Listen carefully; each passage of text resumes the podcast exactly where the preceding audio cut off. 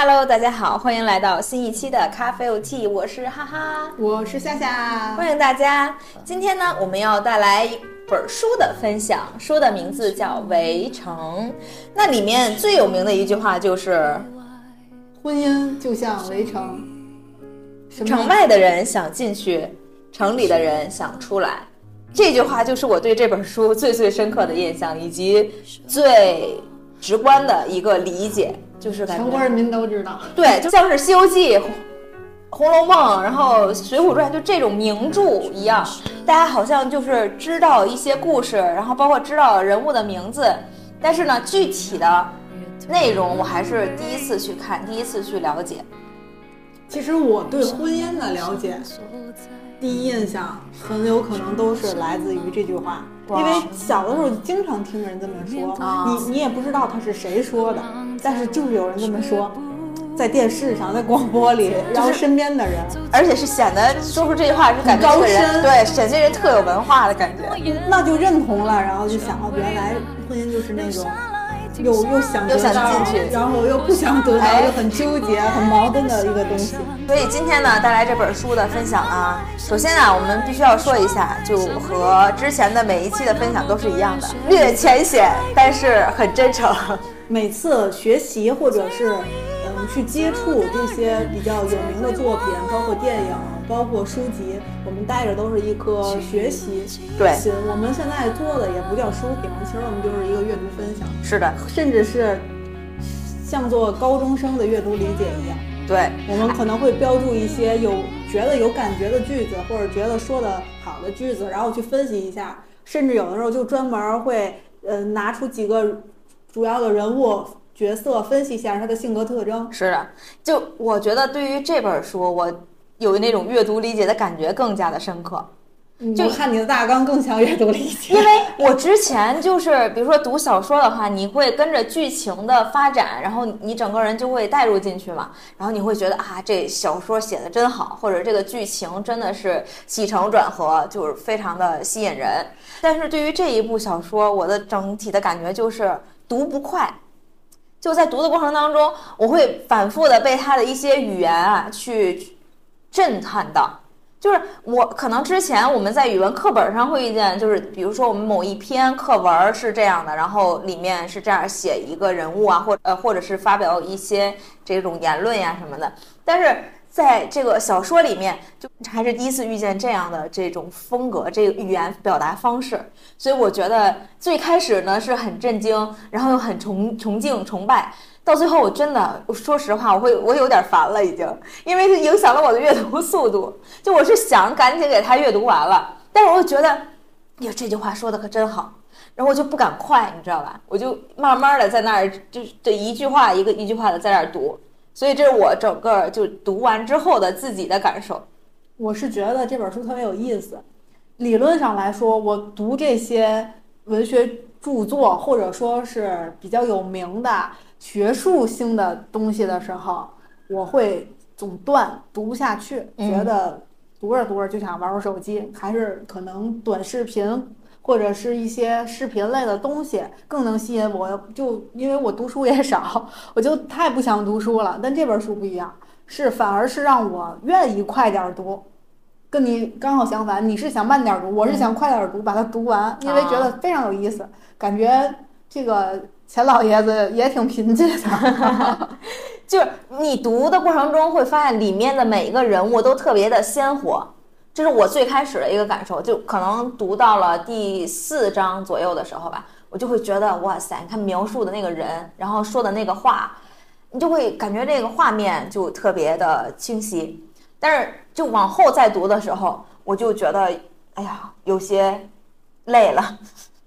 就是我，但是有一点就是，他用词造句都没有很晦涩啊，对，没有秀一些什么高级词汇，特意的或干嘛的，而且有的时候他骂街骂的都很有水平。但我觉得他很高级，真的就是，我就觉得我应该大概率说不出来这样的话，在我的人生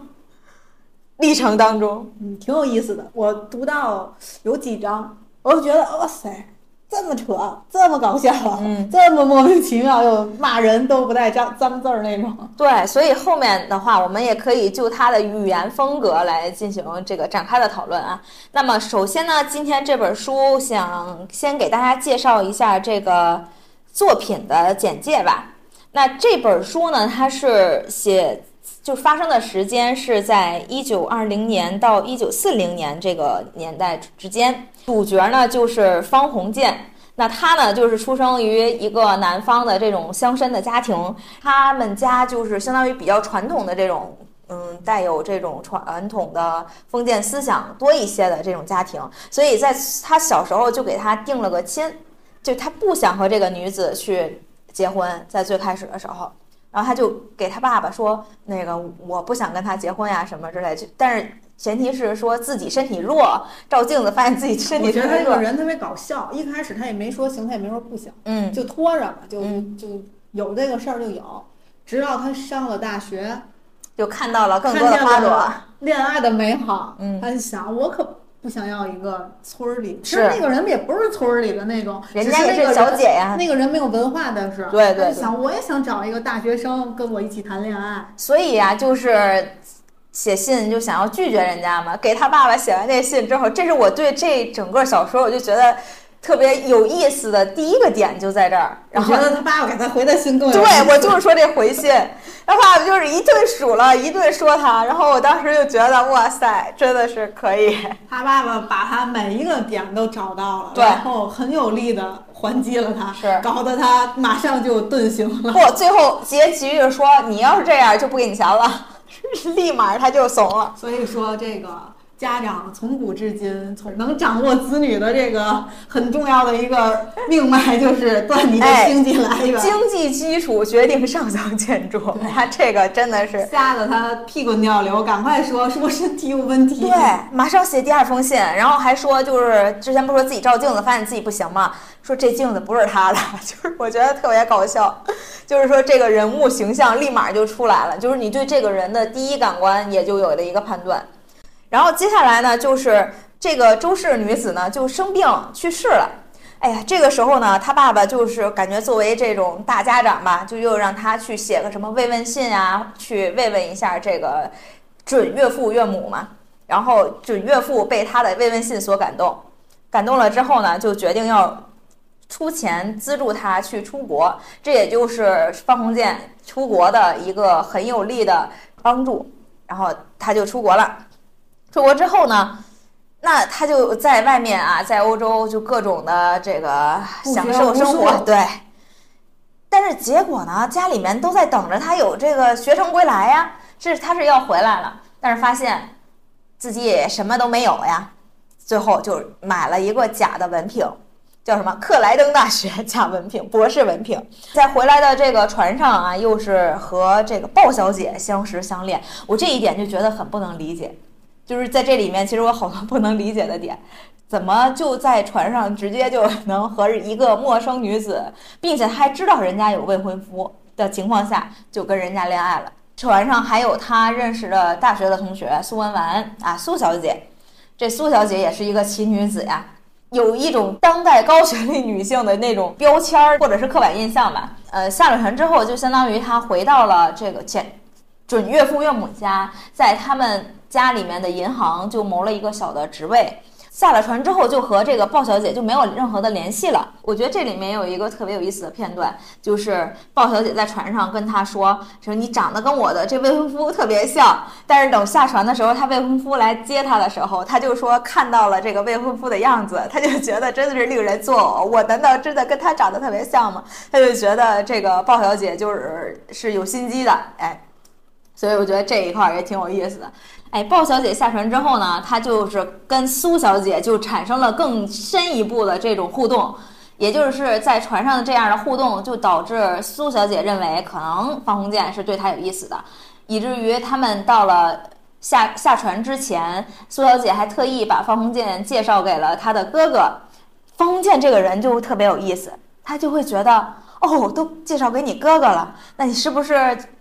他又他又害怕他喜欢他？但是他又觉得没有办法拒绝他，或者是就是跟他的互动好像就是没有办法不继续下去。船上下来以后，整个故事算是正式的开始了。像是方鸿渐呢，就回到了周家，然后在他们的银行里谋了一个职位。苏小姐呢，就回到了自己的家里面。那接下来会发生了什么样的故事呢？那夏夏给大家分享一下。我觉得基本上就是当他在国内已经相对稳定之后，他回老家也炫耀了一波，该登报也登报，该认识人也认识人，炫了一波之后，他就有点又耐不住寂寞了。嗯好像是在有一天，他忽然想起来，还有一个苏小姐跟我说，以后在上海一定来找他。嗯他就去他们家，非常冒昧，我觉得没有联系，前期就断了联系的一个人，嗯忽然登到人家府上，跟这个他们家的佣人说：“我要找你们家小姐。嗯他以为苏小姐会着急的、欣喜若狂的、快马加鞭的去跟他相见，没想到这个苏小姐也是不着急，慢慢悠悠的出来了，说：“哎呀。”你来看我了，就类似于这种的吧，俩人就又牵扯上了关系。与与此同时呢，另一个主人公又出现了，就是苏小姐的表妹对，唐小福。小福妹妹一出现呢，这个咱们的方大哥，方大哥就按捺不住自己内心的波澜呀，一下子就感觉我相中他了。是一见钟情。对他呢，对这个唐小姐就一见钟情了。对但是这个方大哥特别让人不能释怀的是，他这边也不放下苏小姐，他又那边呢又惦记着唐小姐。对，他以此做契机呢，两个小姐妹都被他这个魂牵梦绕，相当于一开始可能唐小姐还没看上他，但其实最后也是跟他产生了一些情愫。嗯这时候呢，又出现了咱们小说当中的另一个男主人公，就是赵公子赵新梅就出现了。他呢是喜欢苏小姐的，而且是从很小的时候就爱慕她，然后想要娶她当他的妻子。一直守护了他，可能将近得有二十年，就那长那种长期的这种情感。但是因为苏小姐又喜欢咱们的主男主人公方方鸿渐。方鸿渐，以至于呢这几个人就产生了一段长时期的一个纠缠。对，方这个赵新梅，所以说在第一次见到方鸿渐的时候，就对他的眼光就是看待敌人一样的眼光，就对他的态度也非常的不好。但是该说不说，这个你脚踏两只船，早晚是要翻船的嘛。是，所以有一次花田月下，这个苏小姐和这方鸿渐就一不小心亲了一下，嗯导致这个苏小姐就以为这俩人要好事将近，而这个方鸿渐就觉得完了完了完了完了，她可要非得嫁给我了，我可怎么办？我心里想的还是唐小福呢。对，就是在这个过程当中就有非常多有意思的描述，就他那个心理活动就描述出来。哎，我就觉得就是这种人，就是他一方面觉得自己就好像其实知道我不喜欢他，我不可能跟他有后面的结果，我知道我喜欢谁，但是他又不拒绝人家，就真的是服了。然后他就连夜写了一封信，寄给这个苏小姐，告诉她，但是他还不明说，写的很婉转，但但是大概的意思就想告诉你，我不想跟你结婚，我不喜欢你。然后他又写了一封信给唐小姐，表达了他全部的这个爱恋，同时就是也没说同时吧，相隔了几天寄给这两个人，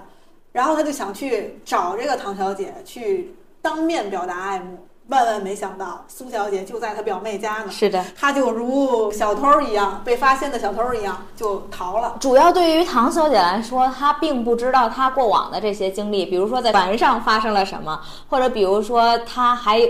住在前岳父家这种，就是还有一个有一段其实虽然没结成，但是还有一段婚约，呢。对呀、所以人家唐小姐这些都不知道的。相当于这些话呢，就刚好通过他表姐的口吻，对就都告诉他了。是，他们俩也因此而掰了。在这时候，方鸿渐呢，刚好在之前收到了一封这个求呃叫什么，对他的一个这个职业上的一个改变，就是有一个大学来向他抛出橄榄枝，让他去当教授。对，我觉得这个事儿吧，也真是多亏了赵新梅，要不然你以这个方鸿渐的这个学历以及他就假学历，还有他这个资质，他真是去不了人家那个地方当教授。但是呢，你看，这就是有的时候吧，有些事情你真的就是命中注定，这样的安排就非常的有意思。这不是命中注定，这是 就是赵大哥对呀、赵大哥，对呀、就是赵大哥为他量身定做了一个这个给，就是量身给他来了一个职位。因为这个赵新梅想让这个方鸿渐尽早的游多远滚多远，对所以就安排了他一个湖南的一个大学的对一个职位，让让他去就职，刚好呢，他就可以和他的苏妹妹相亲相爱。但万万没想到，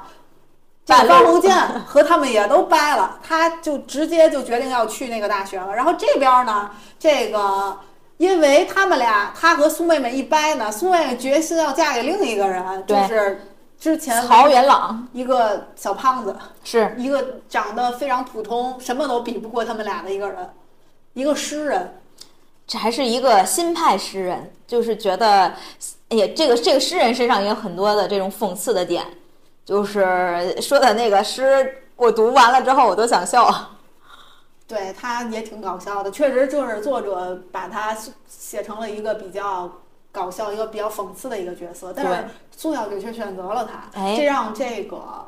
呃赵新梅也非常的大受打击，不能理解。但是参加完婚礼就想，哦，那如果你选择的是他，那你都配不上我。是然后他就也走了，决定他也去那个学校对，去就职。刚好呢，这俩人明明前些天还是水火不容的敌人，忽然间就变成了生，就变成了这种有一种情愫、有一种同情心在的那种朋友。是的，就变朋友了，俩人。刚好呢，要相约而出发的时候，还有几个同行的人，对，李梅婷、一个是顾尔谦、一个是孙柔李嘉先生，一个是顾先生，还有一个呢是孙孙小姐，对，这几个人呢就同行去这个学校，但是呢，因为这一路上呀，当时正在打仗，对，战事不停，然后又没有直达的车，就一路艰难险阻吧，又通过这个。相当于这一路上的发生的趣闻，或者是发生的各种事情，嗯，又分别体现了这几个人不同的这个性格特征也好，人性也好，包括他们处理事情的一些态度也好。不管怎么样，历经九九八十一难，他们总算是到到了三驴大学了，但是你以为好日子来了吗？并没有。到了那儿之后，这个咱们这个男主人公方方鸿渐，方鸿渐呀，就一点点就露本性了，屁狗屁不会。本来说许许给他的教授也没当成，当了是副教授。但是呢，另一个主人公呢，咱们这个赵新梅呢，就展现自己比较扎实的一个各方面的一个学历学历也好呀，包括他的这个交际啊也好，反正就混得还不错。嗯但是咱们这个方鸿渐呢，就混的一般了。嗯，这种时候呢，这个赵新梅呢还引发了一个其他的事儿，就是看上了已婚的妇女，跟他产生了情愫，然后被发现之后就得逃跑了。嗯，逃跑了之后，这个方鸿渐就变得非常的寂寞，觉得我跟你一块儿来，我的朋友一块儿来的，但是我可能就很孤单了呀。嗯然后他就也就有点踌躇，不太想前进，不得志了也。不得志。嗯但好在这时候出现了一个人，就是之前咱们提到的孙小姐。对，她在这个时候呢，你不管她是心计也好，她是。呃，利用这个各种的天时地利吧，嗯她就走进了咱们这个方鸿渐的心里，成为了他的又一个新任的女朋友。对，这也成为了他最后的老婆嘛。对，也就是咱们所谓的围城当中的这俩人了。对，经历了一些事儿之后，这俩人就决定去投奔赵赵新。经过一个一些一些事儿之后呢，反正这个方鸿渐在这个学校也混的不行，也不想在这儿待了，他就想去投奔这个混的还不错的这个赵新梅，赵新梅，带着媳妇儿就跟着他就就跑了。嗯，在香港的时候结婚呀、乱七八糟的，就举行一系列的东西，其中还碰见了之前的那个苏小姐苏文纨，嗯，然后还进行了一些激烈的辩驳，然后斗争之类的。回家之后还大吵了一架。最后就是方鸿渐和孙柔嘉他们两个又回到了上海。那回到上海之后呢，方鸿渐他在职业上面就也不太行了。给他引荐，让他去报社，然后他选了一个特别没有存在感的一个职务。反正他们两个的矛盾点的爆发，就是后期这个方鸿渐的工作并不如这个孙孙红孙柔嘉的这心意，他并不觉得他这样可以，就两个人可能就在这上产生了矛盾点，然后后来他俩就是分道扬镳。对，就我觉得主要这本书讲的就是时代的悲剧，也是方鸿渐个人的一个悲剧吧。他应该就是一个悲剧的角色。所以就是最后呢，他就又重新走入到了一些其他的围城当中。你的人生就是在这个不断的围城，一个又一个围城中吧。可能你从这儿走出来了，你要重新走入另外一个围城。就包括在最开始的时候，他们聊就是对于围城的这个概念刚开始出现的时候，就比如说在国外什么就会说成是鸟笼呀，或者有的人说是围城呀，那其实就都是一个会束缚住你的这个东西嘛。我觉得就它可能就不是一个你能看得到的，但是它就是每个人生活中都存在的。这本书表面上或者说比较核心的、相对核心的，可能讲的就是，嗯，婚姻呀、婚恋观呀这些的嗯，一个影射。但其实我觉得也有什么个人发展呀、事业呀、生活呀，都是围城，不光是婚姻是围城，事业不是围城吗？是呀，就生活处处是围城，就感觉你你想做很多事情，你想进去，但是你到真正到里面，其实就跟我们之前聊的那个初心还有点像，就是你想做一件事情，你你感觉你就为了这件事儿，我就要拼尽拼尽全力要达到它。就包括他们也是，他们在去这个三律大学的路上，就比如说他们就刚开始的时候就抱着这个充满了热情呀，或者是呃内心都很激动呀什么的，但是走在路上还没有走到那个地方的时候，就已经会有一些疲倦，有一些想着已经后悔了。啊，对呀、就是我为什么要这样？就所以就是这就是生活不就是这样吗？你想做一件事儿，然后你就要拼尽全力想要去达到它，但是当你达到了的时候，那这个东西还是你想要的吗？有这个比喻，就说一个小狗儿追着这个狐狸的骨头的影子啊，还是什么的，一直追追追追追。嗯当它吃到那块骨头，但是狐狸的影子已经没有的时候，那它其实也会很空虚，大概就是这意思啊。就说人家这语言的艺术，我真的是。然后你看，像我们刚才讨论的呢，就是其实整个故事的一个大致的非常细的讲了一对下这个整个这本书主要的内容。是，那这个这个整个作品呢，它一共是有九章，所以我们根据这个时间线呢，是可以给它分为四个部分的。那首先就是第一到第四章呢，就是他们从上海呀到是就回到上海之后，包括他们家乡的一些事情，就这样的生活的场景。那然后呢，就是到第五章是一个过渡的这个章节，就是他们呃，比如说宋文婉已经结婚了，然后他们两个就相当于失恋了，一起共从去这个三律大学任职，在这个路上是一个过渡的一个章节。那接下来就是他等他们到了三律大学之后，好像一个新的生活又开始了，但是一地鸡毛就又都来了。所以就是这六七章的话呢，就是他们在三驴大学的这种明争啊、暗斗啊，就是各种的这种故事啊的产生，这里面也能看到很多这种人性的变化。那最后呢，就是第四个单元呢，就分这八九章的话，也就是方鸿渐和孙柔嘉两个人最后还是回到了上海，然后两个人最后也没有很好的能够就是共同携手走下去，最后就结局也不是很好嘛。其实这就是整个故事的一个这个主线。那么我们先来说一下，那么那我们就先说一下这个里面的人物，比如说方鸿渐。那他是一个怎么样性格的人？那我们生活中这样性格的人，我觉得每个人都是方鸿渐，嗯大部分的每个人都是方鸿渐，有那种心，挺心高气傲，也有求学的心，但是呢又不好好学，嗯，也长了一个会说的嘴，但是光会说不会做，然后怎么说也追求那种。想也追求爱情，但是呢，又管不住自己的欲望。我对方鸿渐的感觉，我就觉得他像是《人间失格》里面那个，哎，叶藏对女的好像有点来者不拒的那种感觉，就是他不知道怎么去拒绝。我觉得他不想拒绝，我觉得他内心是有一点儿，他就是，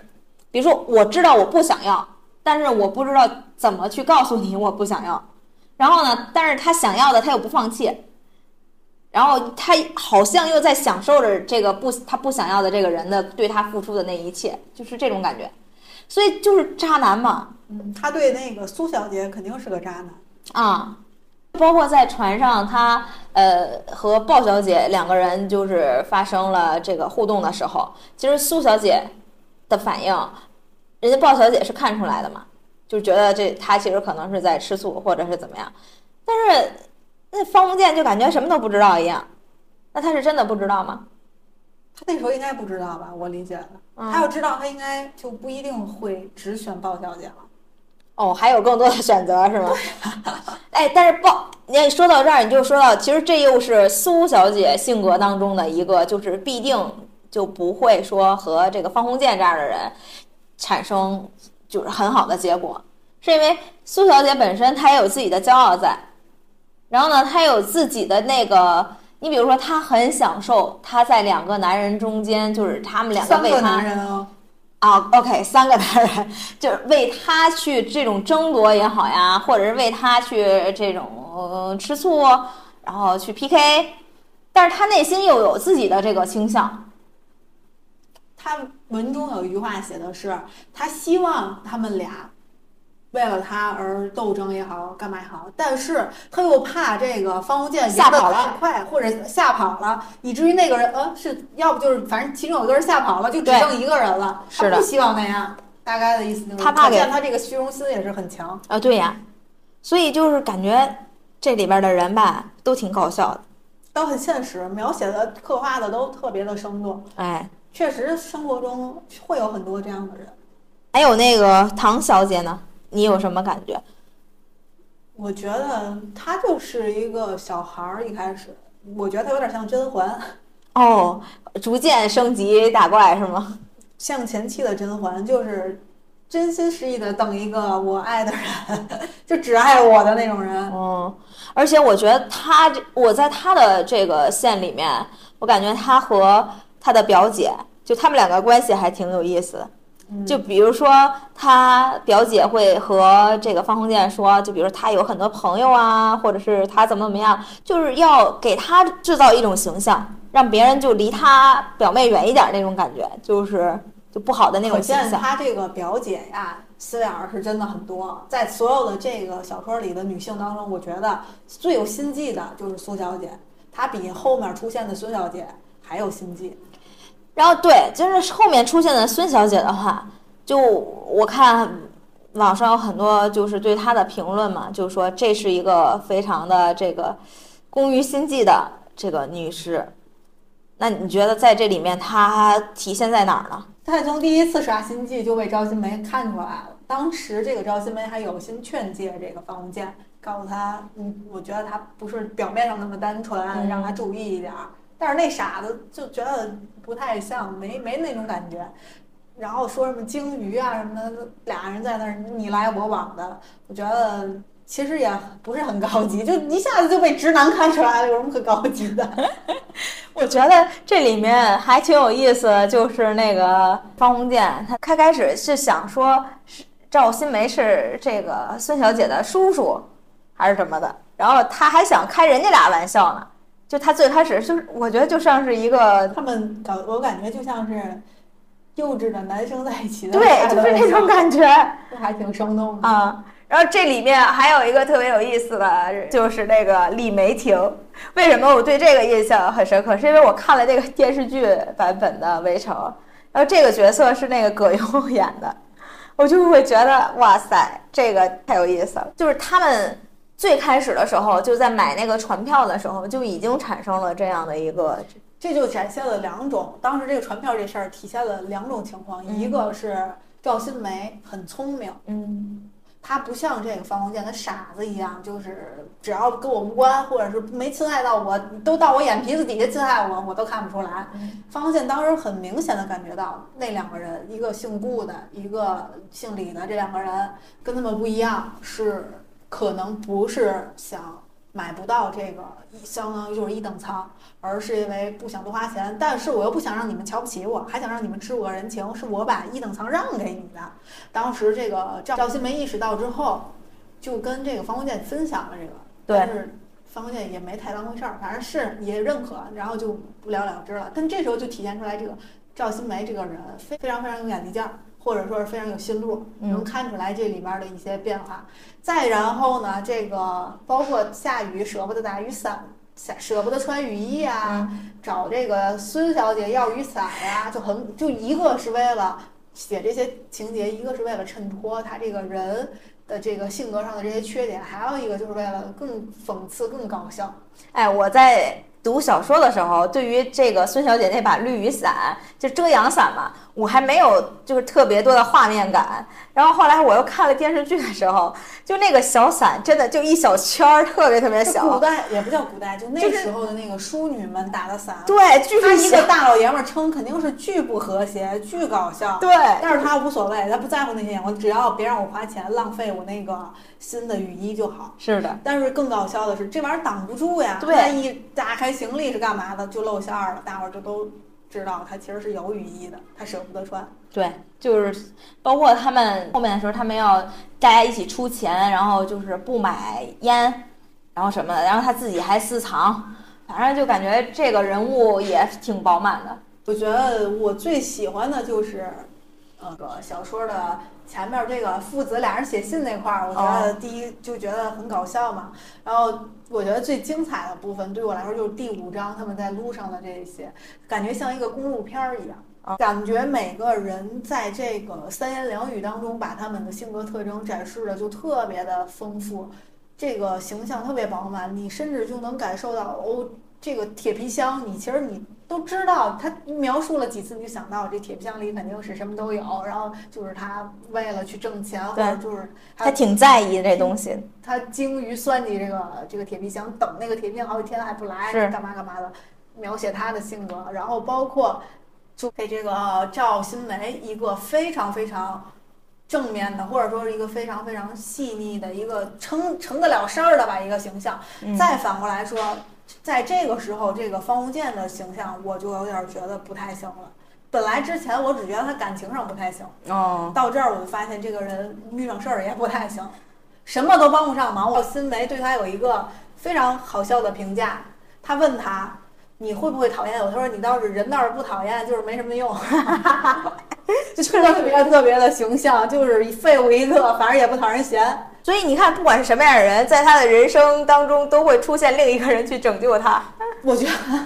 赵新梅可能上辈子做错了什么事儿吧，欠他的。我碰上他之后，一开始抢他对象，后来要不停的拯救他，不停的帮他，不停的帮他。对呀，就是他们两个人其实本身也不用有那么深厚的友谊，因为也就是后来后期才认识的嘛。然后还有的话就是他们路上这一段。过程当中，当时还有遇见一个那个寡妇，这里面这个故事也挺有意思的。他们刚开始认识之后要分房嘛，然后本来说是让这个寡妇和孙小姐他们两个住一间，但是事实上是这寡妇就和这佣人在一间了。然后反正就因为这件事情，包括还有李梅婷嘛，他们他们就吵起来了。那吵起来之后呢，这寡妇就特别向着他的这个佣人呀。吵完架之后，第二天就是在路上路的时候，这个寡妇就没有座。然后他们几个男的就在那儿坐着的时候，就说：“还好昨天跟他吵起来了，要不然今天就是还得给他让座。”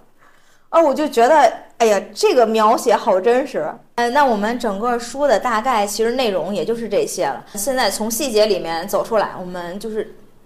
再来看看咱们这个读完整本书之后，我们两个的一些感受。首先就是我们在前面也提到过了，就是对围城这个概念。其实是有了一些新的理解的，就比如说，它可能不只是存在于婚姻当中，还存在于我们是日常生活的，好像很多细节的事情都是一个围城的存在。其实我现在更多的是想把它，是不是可能它算是你目前的一个舒适圈儿？然后呢，你又不太满意的时候，你还是想去外面的世界看看，你想要走出去。你现在在的这个阶段，总会有人还是想要过你现在过的这样的生活，所以它，可能就是一个无止境的一个循环，就是你每个人都在迭代自己，你不断的是去更新自己，然后会遇见新的事情，然后你就会走入新的围城。所以这个东西，它好像一直存在在我们生活的每一个地方。那除此之外呢，就是其实因为本身这个。这本书对于婚姻的这个探讨就会更多一些嘛。呃，那我们在读完了这本书之后，你会对婚姻有一个什么样的新的这种看法？就包括我们聊到这个钱钟书和这呃杨绛先生，就是他们两个人，包括他的他们的女儿，他们一家三口的这种感情还是特别好的。包括在后期，嗯，杨绛先生写的《我们仨》这本书，还有之前出版的那个《杨绛传》，都会呃提到他们两个人过往的这些经历，包括他们三口的这些生活的经历。你会发现，他们两个感情是特别好的。但是钱钟书先生是一个除了写作就生活方面很不能自理的这样一个人，就是。像我们说的，家里的很多事情是靠不上他的，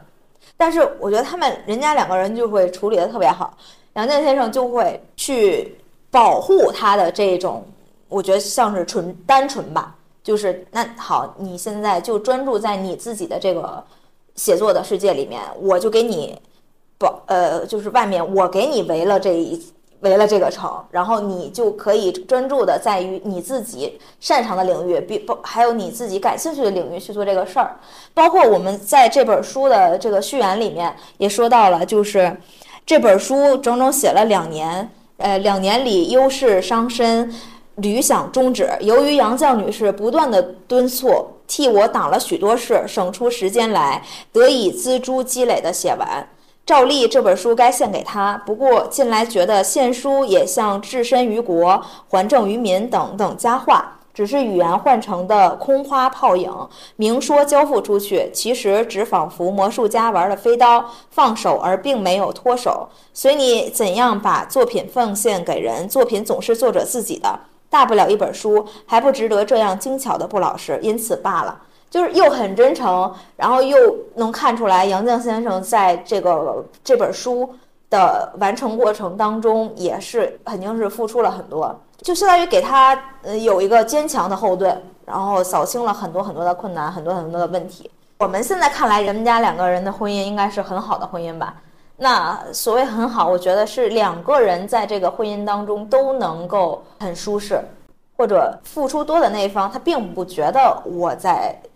多付出什么？那被接受到付出的那一方，他能感觉到对方的付出，并且他还会就是有自己专注的事情去做，就好像两个人能达到这种这样一种平衡，我就觉得很好。我很少会想去计较，或者是通通过我的这个判断去看这一对夫妻生活的是否快乐、什么幸福。那可能有的时候，在这个家庭当中，这个人的角色扮演的就是在家里操持的东西比较多。那如果他是心甘情愿的，或者说是他们俩其实是在分工，是在我们肉眼看不见的地方分工的，其实是是我们没法判断。而且我也不觉得一定要我，比如说我就扫地，又刷碗了，然后我又做饭了，那我就是爱的多的那一方，或者我付出的就多。有的时候，那个人有能力让你在那儿做，那也是你们幸福婚姻的一个部分。可能他擅长别的事儿。对，其实真的是这样。就我我感觉是两个人一定要达成你们自己的这种共识，一种平衡，要不然你就会内心很不平衡。不必总是在计较这些，就是有的时候甚至是外人不必帮忙去计较这些。有的时候可能外人就会说：“你看他们家这个家务活都是女的女生来干。”哎呦。就很可怜，我干嘛？根本就不是。也许有的时候，他们俩的感情相处的分工，或者说是他们俩感情当中很多的部分，人家就是这么分工的，人家就是愿，就是这么你情我愿，然后很很很相爱。可能男生负责的是刷马桶或者换电灯泡，你又不知道。对，你不能只看见他只干这些，然后你就说，哎呀，那个另一方很辛苦。包括之前我有一个朋友，他就是说，你们都看到。我们家我她的老公做的比较多，付出比较多。她说我也做很多呀，为什么你们没有人表扬我？因为之前我们所有人都在表扬她老公，你看又刷碗了，做饭了，对她特别好。她说那是因为我做到了其他方面你们不知道的事儿，让她愿意为我这么做呀。我忽然觉得她说的对呀，这是两个人的事情，我们外人在说些什么，而且还不不小心的言语当中可能会重伤别人。对，我们看到这两个人。啊，看起来哎，人家真好，人家这个孩子怎么怎么样，有什么样成就，人家两个夫妻两个人有多么的和睦和睦，那可能真的只是你看到的样子，那也不一定是他真实的样子。但这个又跟你有什么关系呢？我向往的婚姻就是，我觉得还是要有感情基础的。我不是很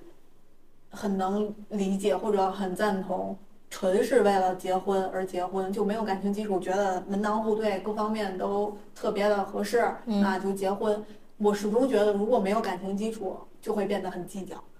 嗯我就想计在乎公平不公平。就是相亲那集，他们在说，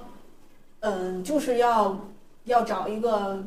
就差不多的，然后嗯结婚才行。是，所以没有感情基础，才会后面会有很多的不安的因素在。我能理解他们说的，但是是我肯定不会那么做。我觉得就是如果没有感情基础的话，人会变得特别敏感。对，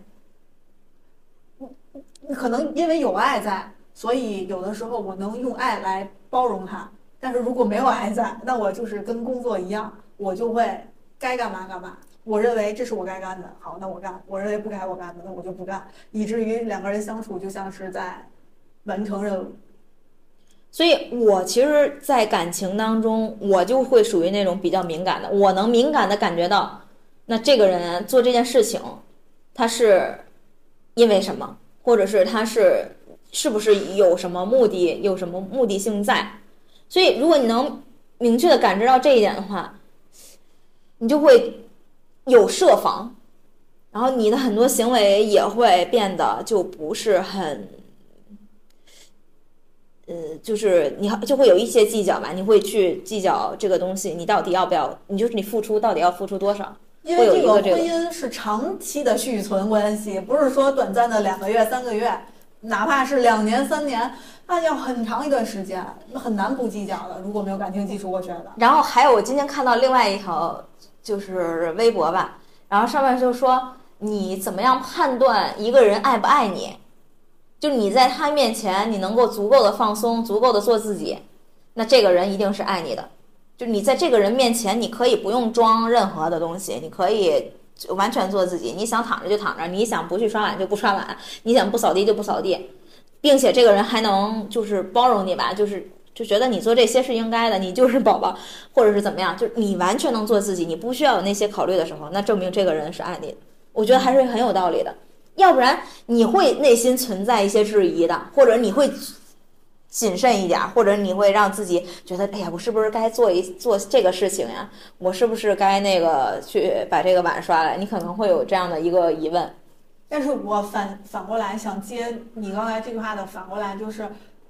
那证明他爱你。但是当你像你刚才说的，想到我为了他要不要再改变一下他，我觉得那你应该也是爱他的吧。嗯，所以你看，这就是相互的一个这对，个你不可能只享受，然后你当你觉得你自己也要为他而做出一些步调的调整的时候，那说明你们俩就是相互相爱的。而且我觉得，你看，就其实我觉得这跟那个安全感有有一些关系，就是这个人能不能给你安全感，或者你自己本身具不具备安全感。那如果你本身安全感可能会低一些，然后你是需要别人给你安全感，让你有一个舒适的这种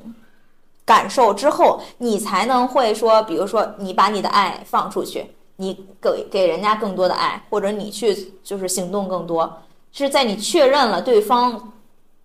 是爱你的前提下，你可能会去爱，这是你安全感不很低的情况下。那如果你是一个本身就很有安全感的人的话，那其实你是就是会，你就是会给，就是我觉得就是你可能会直接去表达你的爱，或者是怎么样。我觉得这个和你的安全感又有有一定的联系。嗯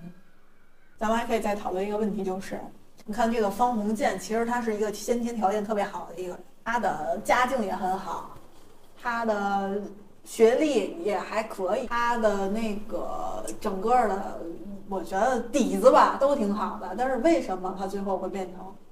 如此平庸，或者是哪儿哪儿都不好？呃，刚好和这个另一个人就是赵新梅赵新梅走了两个极端。因为他不知道他想要什么，或者是他优柔寡断。他优柔寡断的点真的体现在很多地方。你看，他从开始拒绝这个未婚妻的那一刻开始，他就表现出来了。他其实他很不想和这个未婚妻去结婚，他已经有内心自己深刻的想法，并且他是付出了行动了。但是你看，一遭到了反对，他的爸爸直接就拿捏住了他的命脉。那如果说他是一个非常坚决的人的话，那直接。我就是可以，你不用给我寄钱了，我就是要做这件事情，我就很坚决的去拒绝他爸爸，他做不到呀，这是第一点，我感觉他表现出来就是很没骨气的一点。那第二点就是在苏小姐这件事情上，那你要拒绝人家，你明确的知道你看见了唐小姐，你还说你自己一见钟情了，然后就觉得这真的是人间的美好了，那你就直接拒绝苏小姐就好了呀，也不，而且还把苏苏小姐甚至当做这个他去。追求唐小姐的一个，呃，对，或者是一种手段吧。一个就比如说约人家吃饭，其实最想让唐唐小姐出现，并苏小姐不出现没关系。那天苏小姐给他打电话的时候，我就觉得这也是苏小姐一个可悲的地方。她给他打电话，其实她也想拿捏着嘛，就是说我不想，她说我病了，我病啊，不去了。那正常，他期待的是说，哎，那你要不来，咱就先取消这个饭局吧。他下一句马上问的是唐小姐会来吗？所以就是这种你内心的想法吧，又很明确，但你又不去那么去做，然后你在那绕弯弯、绕圈圈，然后就觉得这个人就很垃圾。然后这是他这一点，然后包括后期很多时候都是，我觉得还有他其实不是很自信的一点，因为他知道自己的这个学历是怎么来的，所以就会导致他，呃，在人家面前还是会觉得自己低一等的吧。所以就是没有足够的，而且内心呃肚子里可能真的是没有特别多的货，啊，就我想起来他去演讲那一次，那讲的什么玩意儿？那你要说你就算是脱稿，你也不能就是最开始让大家博大家一笑。我的预想是，哎呀，那他今天可能表现的非常好。一会儿你看你讲的那个内容，你为什么要这样？在学校里讲梅毒，哎对，哎然后讲鸦片，你就这俩东西不能讲，都让他讲村子里就传开了，他们家儿子出去上学。光跟女的乱搞，然后还吸毒啊！就现在的话来说，就是对，就是为什么要这样呢？我就这这，然后十里八里的相亲把送的的那个更帖都要回去。是的，你就可能那如果说这要是他的一个目的所在，那行吧，他赢了，他这一招非常可以。但是为什么要这样呢？所以就对于他来说，我觉得就还是不清楚自己到底想要什么。然后呢，很多时候还是会依赖于，我觉得有点就像是那个长不大的那种，嗯，爸宝男 有点，嗯，因为他爸是相当于在旧社会的那种地位很高的一个乡绅，嗯，对，所以就被他爸爸拿捏的就非常到位，这就是他。嗯，我觉得你你说的挺对的，就因为我刚才也是在浏览一些网友们的评论什么的，就说。为什么到最后他能混成这样？其实最可悲的地方就是在于这些吧。他一边在不停的受挫，一边还在不知悔改。对，其实他在任何，我觉得他的命其实挺好的，他一直都很好命。对，他在任何一个环节抓住了这个机会，那他就会有不一样的这个人生走向。而且不知道感恩，那周家对他再怎么不。不好，那也是给他提供了出国的留学的机会，对呀，给他资金上的支持，提供了他的工作，而且还把闺女嫁给他了。嗯，虽然说吧，最后他们没结成婚，但是就是因为没结成婚，还对他做这些，那不就是恩人吗？他竟然能这么就潇洒的走了，一点儿都对人家没有那种感恩的那个心，我也挺佩服他的。虽然说周家的话也有他们的问题在，对吧？就是他在那儿也过得并不是很如意，但是你还是要有这个感恩的心的呀。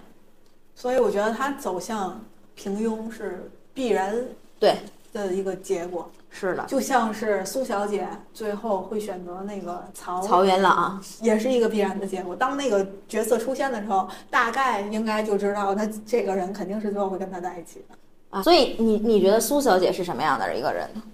呃，苏小姐理想当中的自己是艳如桃李，冷若冰霜。嗯哼，她希望她自己是那种拿捏别人，我很高傲，然后你跪舔来找我。对，希望她是那样的人。是的，她特别的想装作那样的一个高级的、骄傲的那种，像一个孔雀花孔雀那样的一个一个身份。但是当她遇见了这个方方方无间的时候，我觉得他多少也有点放低他自己了，嗯在不知不觉当中，是的，因为其实他还是虽然他很享受，就是把自己让别人众星捧月的那种感觉，但他还是希望方鸿渐能多看他一眼。我觉得在船上的时候，他应该一直还秉承着这个高傲的这个心态心态，嗯，然后以至于给了这个那个那个什么小姐，那个鲍小姐啊鲍小姐机会。要不然，可能一开始他如果就对这个方鸿渐抛出橄榄枝，可能他俩早也就在在一块儿有有暧昧了。对但是他因为没没有伸出那个橄榄枝，他没主动，然后那边鲍小姐主动了，以至于这方鸿渐就跟那边跑的时候，他就很生气，啊，就就没再有后续。结果那边刚走，腾出空儿，这俩就勾搭上。对你这个，你这段描述在书中有一个非常就是详细的这个描述。他说，在大学同学的时候，他眼里未必有方鸿渐这小子。那时候苏小姐把自己的爱情看得太名贵了，不肯随便施予。现在呢，宛如做了好衣服，舍不得穿，锁在箱里。过一两年，发现忽然发现这件衣服的样子和花色都不时髦了，有些自唱自毁。从前他一心想要留学，嫌那几个追求自己的人没有前程，大不了呃大不了是个大学生毕业。而今他身为女博士，反而觉得崇高的孤独，没有人敢攀上来。我觉得这段描写吧，就是扎心，是的，你知道为什么吗？因为我也就是深有同感。当时我读的时候我就在想这句话呀，我也必须得辩证的去看。首先，它确实是，我看网上很多人说把这个苏小姐啊就说成了现在如今的大龄剩女。首先，“大龄剩女”这个词，它就是一个讽刺，我就非常的不喜欢。嗯但是呢，该说不说，这这描述的这些，这个挺戳心吧？这个片段当中呀，有些词语啊用的也是有点对，比如过时的旗袍这件事儿，就是可能真的是有些人在他年轻的时候，或者是还小的时候，他把爱情当做了一个特别神圣的东西，不可侵犯。但是呢，也遇不到那么不可侵犯的人。当他意识到这一点的时候，他的那个劲儿啊，也有点儿，有点儿没法招架得了当下的那个情况了，可能他又要做出妥协。那我们先说说自己吧。你感觉对你来说的话，但是对于我来说呢，既然苏小姐已经那么坚持的寻找了，或者坚定的坚坚信了，那就没有必要在后边儿再那么，哎呀，我也不知道怎么说。但是因为苏小姐是剧剧里的或者是小说里的人物嘛，嗯，她那个走向也有她的道理。反正我觉得现实生活中，我我还是觉得更多的人可以再坚持一下。坚持你想要的爱情，或者坚持你想要的方向。没必要是为了妥协而妥协。我觉得他后期就是为了妥协而妥协，他只是在船上刚好遇见了一个完全这个人就没入他的眼。其实一开始嗯，只是觉得，哎呀，就这时候了，反正也还行吧，就那种感觉。而且他在这时候还高高在上了。因为他说什么，他对方鸿渐的家世略有所知，见他人不讨厌，似乎钱也充足，颇有意利用这航行期间给他一个亲近的机会，还给人家一个机会来。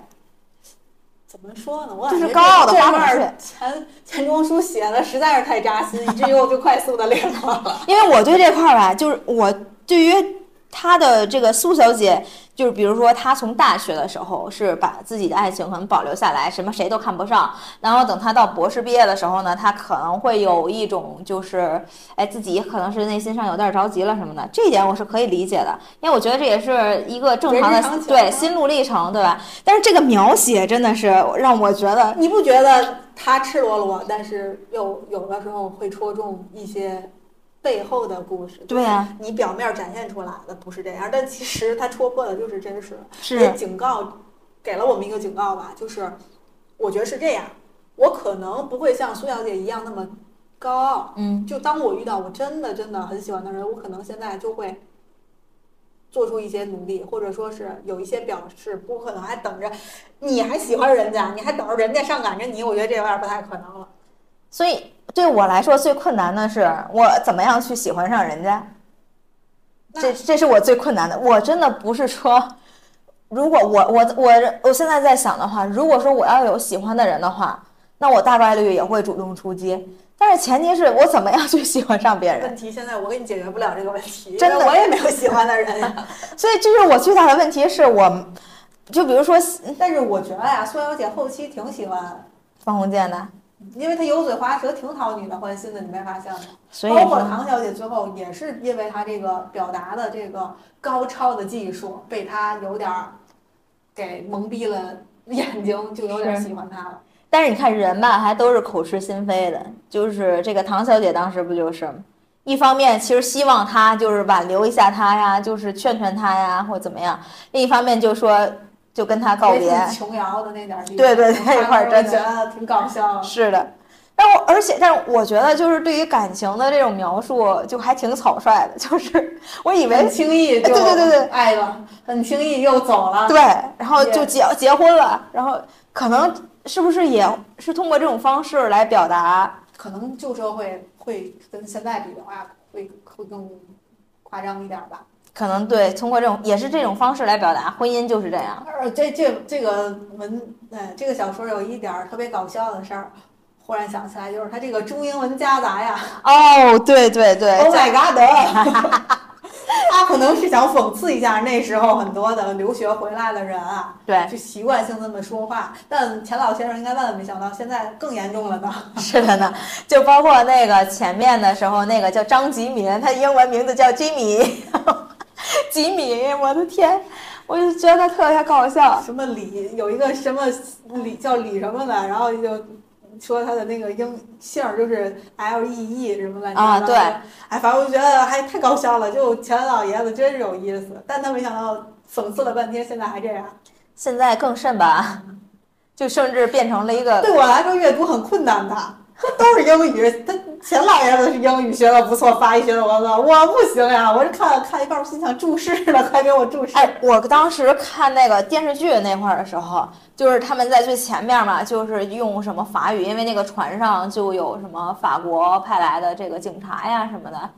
哎呦，就是那法语说的，就哎，但是我有一点觉得方鸿渐这个人格有点魅力的时候，就是他当时要跟苏小姐说一段话的时候，他就是用的这个法语说的。哎呦，我说心想还真是语言的力量，你知道吗？你用不同的语言去表达同样的话，其实你自己内心的舒适度或者是你的感情它是不一样的。所以他用中文，他可能真的是说不出来。然后他、哦他文中也写了，有的时候亲昵的话只能用英文写，因为如果你说亲爱的宝贝，说用中文就非常的尴尬，但是你用英语就没事儿，什么 Honey Darling Baby，或者叫我小亲亲。就挺搞。确实是这些，主要也是说明作家呀，他这个语言很很厉害，他会很多国家的语言，所以才能这么把它套用到文中去写。对，那么以上呢，就是我们对于这本书的大致的一个讨论以及一个分享。那么接下来呢，就进入到我们每期必备的环节——好物分享。那么这一期呢，我想给大家分享这个杨绛先生写的一本书，叫《我们仨》。其实这本书呢，是对于围城，包括对于钱钟书先生更好的一个理解的一个一个方式吧。我觉得结合着去读，可能会有不一样的感触以及不一样的收获。那么以上呢就是本期节目的全部内容了，感谢大家的收听。愿你在忙碌的日子里不要忘记多喝热水。下期下期见啦，拜拜。每个早晨七点半就自然醒，风铃响起，又是一天，云很轻。晒好的衣服味道很安静，一切都是柔软又宁静。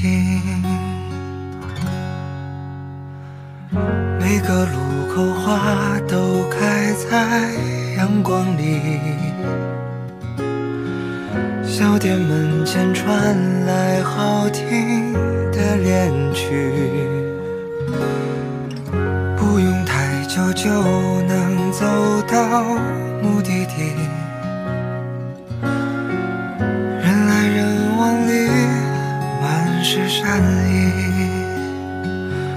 这是最平凡的一天啊，你也想念吗？不追不赶，慢慢走回家。就这样虚度着年华，没牵挂，只有晚风轻拂着脸颊。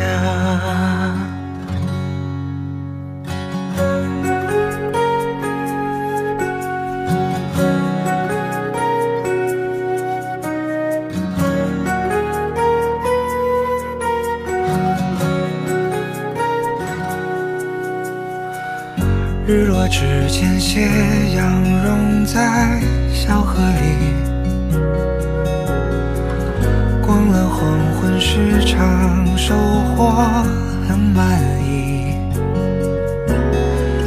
朋友打来电话，说他在等你。见面有聊不完的话题。在开满花的院子里，微微酒意，阵阵欢歌笑语，从不考虑明天应该去哪里，因为今夜的风太和煦。是最平凡的一天啊，你也想念吗？不追不赶，慢慢走回家，就这样虚度着年华，没牵挂，只有晚风轻拂着脸颊。是最完美的一天啊，你也想要吗？生活可以不那么复杂，就这样虚度着年华，没牵挂，只有晚风轻拂着脸颊。我们会找到他。